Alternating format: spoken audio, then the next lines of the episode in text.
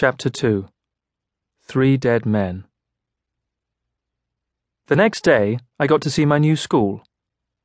It was only a quick walk from the boarding house across the cathedral close, and this time I at least gave the cathedral a sleepy glance as Alma Popplewell led me past it. The street behind it is lined with oak trees, and it resounded with the screams of terrifyingly awake first graders. Alma put a protective arm around my shoulder which is quite embarrassing, especially when a group of girls walk past us. The school grounds are at the end of the street, behind a wrought iron gate that could easily tear your trousers when you climbed over it. On that morning, however, it was wide open. The crest on the gate shows just one disappointing white lily on blue ground. No dragons or unicorns or lions, like on the crest above the gate to the city. Well, this is, after all, also the royal crest of the Stuarts, Mr. Whitcroft. Mr. Rifkin, my new history teacher, observed dryly after I complained about it a few days later. He then launched into a tortuous hour of explaining how exciting heraldic animals would be entirely inappropriate for a cathedral school. While my old school had resembled a concrete box, the new one was a palace erected in 1225 as the bishop's official residence. Alma explained in a raised voice as she navigated us through a throng of noisy and disconcertingly large boys. I was sick with fear, and I got very little comfort from picturing how I would hang the beard from one of the huge trees that stand on the school's lawn. Alma continued her lecture while we crunched across the gravel toward the entrance. The main building was erected in 1225. In the 15th century, Bishop Beauchamp had the East Tower added. The facade is. And so on and so forth. She even recited the names of the countless bishops who had resided there. One of my new schoolmates later let me in on the secret that pelting the foreheads of the episcopal portraits that line the staircase is supposed to bring good luck on tests. It never worked for me, though.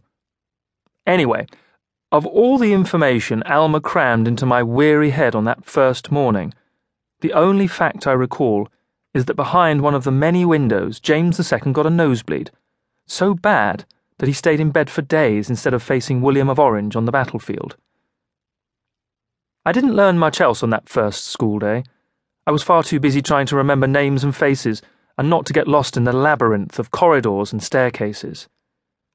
I had to face the facts that my schoolmates did not look starved, and that I wouldn't find any of those dark halls I'd seen in my nightmares.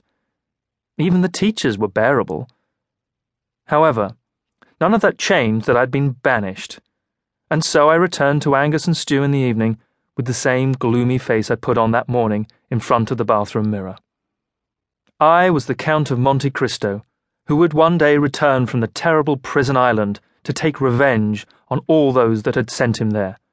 I was Napoleon, banished to die a lonely death on St. Helena. I was Harry, locked up under the Dursleys' staircase.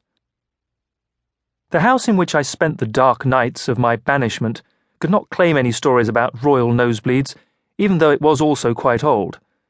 Its interior, however, had long been taken over by the 21st century. Linoleum floors, bunk beds, washrooms, and a television room on the ground floor the girls had the first floor, the boys lived on the second. In our room, Angus was the uncontested inhabitant of the single bed. Angus was taller than I by at least a head. He was three quarters Scottish, and never talked about the other quarter, and quite a good rugby player, and he was one of the chosen, as we less fortunate ones called the choristers. They wore robes that were nearly as old as the bishop's palace they got excused from class to attend rehearsals, and they sang not only in the cathedral, but also in such exotic places as Moscow and New York. I was not surprised when I wasn't picked at the auditions, but Mum was crushed. After all, my father had been a chorister.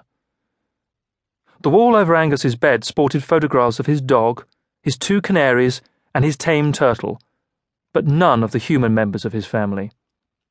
When Stew and I finally got to meet them, we quickly realised that they actually didn't look half as nice as the dog and the canaries, though Angus's grandfather did bear some resemblance to the turtle.